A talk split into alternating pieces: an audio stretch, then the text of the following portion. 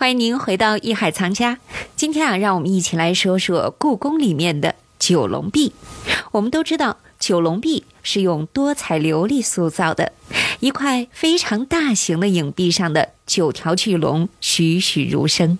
那乾隆皇帝在皇极殿前用这样的影壁有什么寓意呢？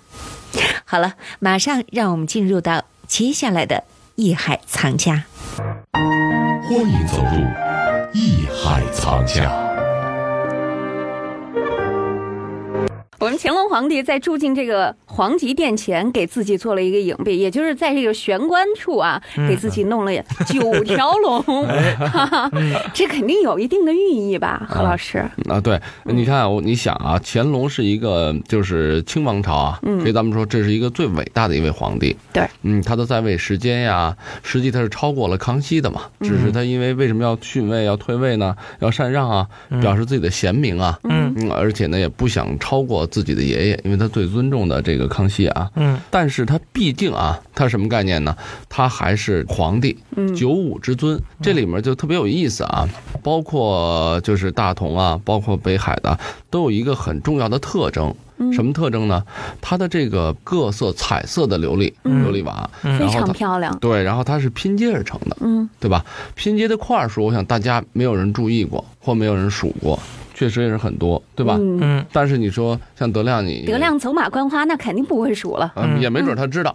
啊哎，知道吗？什么呀？一共有多少块琉璃啊？拼接而成，那好些嘛。啊，刚才我讲到了吗？九五之尊，它是九和五的倍数，多少块呢？二百七十块。我差点就说四十五块，我一想五九四十五，二百七十块。二百七十块呢，就是既是九的倍数，又是五的倍数。嗯，因为咱们都知道啊，九嘛是。这个阳数里面，咱们管对管单数叫阳数，管双数叫阴数啊。九是这个里面最大的数字，嗯，代表了皇权，嗯。然后五呢是居中的，嗯啊，居中的一个数字。这个数字呢就代表了什么？就是中正吧，平和。所以说呢，皇帝一般的这些建筑啊，你看故宫的这些，包括砖呀，包括它船子用的多少根船子、梁啊等等柱子，全都是离不开九，离不开五的这个数字。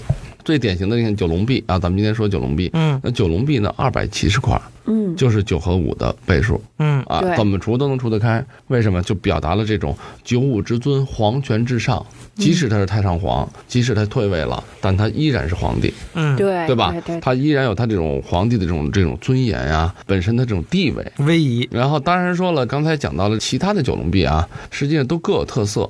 嗯，大同九龙壁现在看到的珍宝馆，也就是说黄极店门口的这个九龙壁啊，我不知道德亮知道不知道？嗯，现在最有名的啊，三个九龙壁，嗯，区别是什么？何老师别卖关子了，因为大同这个我就没见过，我没去过。嗯，对，很多人都是听说的，您就给我们说说呗。啊啊，因为大同的九龙壁呢是这样，嗯，它呢原来它是一个代王府，嗯，啊，就它并不是一个什么代王，代王，对，它这个给代州代对代州代王啊，代王在代王府。嗯，你如果大家有机会去看的话，为什么我说咱们讲到咱们现在的皇极殿九龙壁呢？要跟它对比呢，就很有意思，因为它是明代的九龙壁。嗯，它并不是清代的大同的九龙壁。如果大家去看的话啊，它是年代最早的一个九龙壁。那但这个九龙壁本身，你想，它不是皇帝，对啊，他凭什么有一个九龙壁呢？这里面就要说起这个代王这个人了啊。嗯，他呢是属于什么呢？就是等洪武的这个儿子。呃，然后这个也是立了很多战功，但这个人呢很鲁莽啊，他呢又没有别的什么想法，我也不想谋权夺位的，我就是说，我就就觉得我自己功高，我就想什么东西我都想想想有地位，嗯，怎么办呢？他就说你们有什么，你们要做什么，我也得有，但是因为他是魂不吝啊，怎么办呢？好，九龙壁，那你这北京有九龙壁，我也得有九龙壁，嗯，好吗？他的王府前面，对他也有一个九龙壁，嗯，但这个九龙壁呢很有意思啊，是四爪龙。你们要注意看一下，就是它不是五爪龙。过去不是说四爪为蟒吗？呃，所以说呢，就是这里面毕竟是皇帝皇权和这个王之间的一个区别。嗯，对，你可以啊，造型上取这个龙形，嗯，对吧？嗯，当时是因为在北京啊，那个北海的九龙壁，嗯，北海九龙壁跟大同九龙壁又不一样。哦，嗯，又有什么区别呢？这个特别有意思，嗯，细心的听众估计就知道了，因为咱们刚才说的九龙壁，包括大同九龙壁啊，嗯，故宫的九龙壁嘛，都是什么？单壁，一面是九龙壁，另一面就是它的那个墙了，嗯。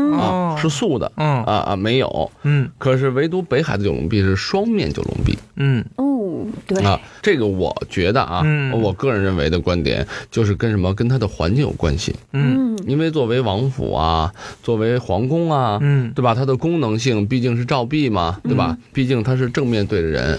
就让人看，让外边人看的，啊，对，让外边往里偷看一下，哎，皇上干嘛呢？哎呀，哎，呵，九条龙偷，看你肯定是偷看不了啊。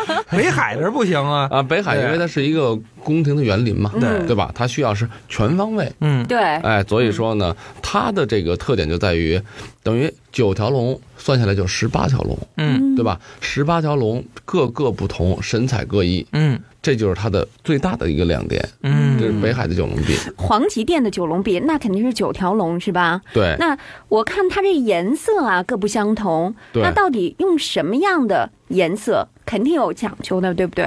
对，不管皇帝的一砖一瓦，还有包括他的这个选择的颜色、样式啊等等啊，它都是非常有讲究。嗯最简单的一个道理，因为咱们可能大家没太注意九龙壁，哎，都有什么色儿啊？有红的，有蓝的，有白的，对吧？我相信大家最应该注意的就是中间这条龙是黄色的。就说起九龙壁的颜色吧，是一个很丰富的，咱们叫多彩流丽，都一个颜色就不好看了。对啊，既有皇权的这种威严，它的这种华贵礼仪，同时又它又丰富，嗯。嗯。对吧？然后呢，九龙壁里头呢，还有一个，如果大家仔细去看的话啊，你看八旗嗯。九龙壁里面，嗯我要说的什么意思？就多了一个颜色，嗯。就是九龙壁里面有黑色的龙，嗯，哦，不是，我觉得他是不是就是赤橙黄绿青蓝紫，再加上黑白？不是啊嗯，它本身九龙壁呢，它为什么要用八旗的颜色？这是很正常的，对吗？就是说这个八旗子弟啊，对吧？我的这个每个八旗，不管是正旗啊还是镶旗，对吧？把这个八旗这个颜色都涵盖进去，同时又有皇权最尊贵的黄色，嗯对吧？为什么要有一个黑龙呢？嗯。对吧？它用别的颜色不好吗？嗯。咱们这个五行里面就讲啊，黑色主什么？黑色是水，哎。克的是火，水克火，对，对，嗯。对吧？嗯。克火是因为故宫里头，嗯。皇宫以前的这种土木结构啊，嗯，就最怕火。啊，最怕的是火，嗯。嗯。所以说这里面嗯。它有黑色的龙。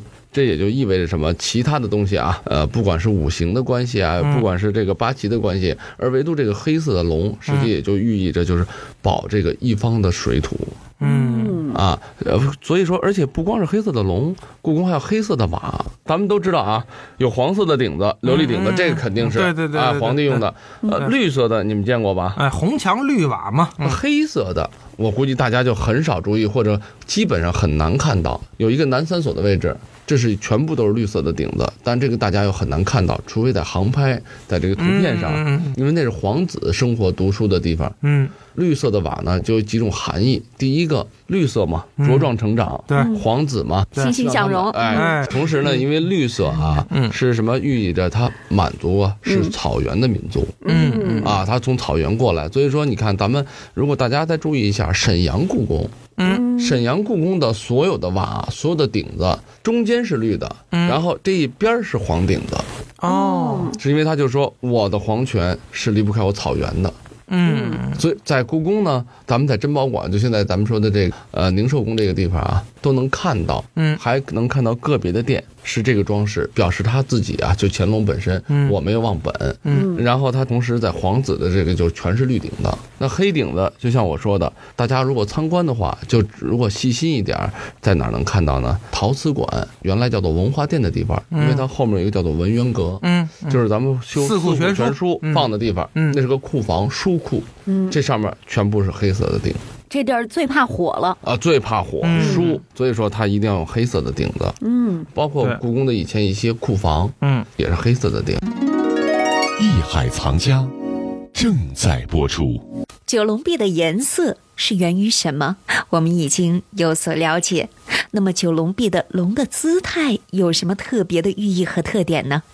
好，先让我们稍事休息，待会儿回来一起了解。这里是艺海藏家，我是永峰，让我们待会儿见。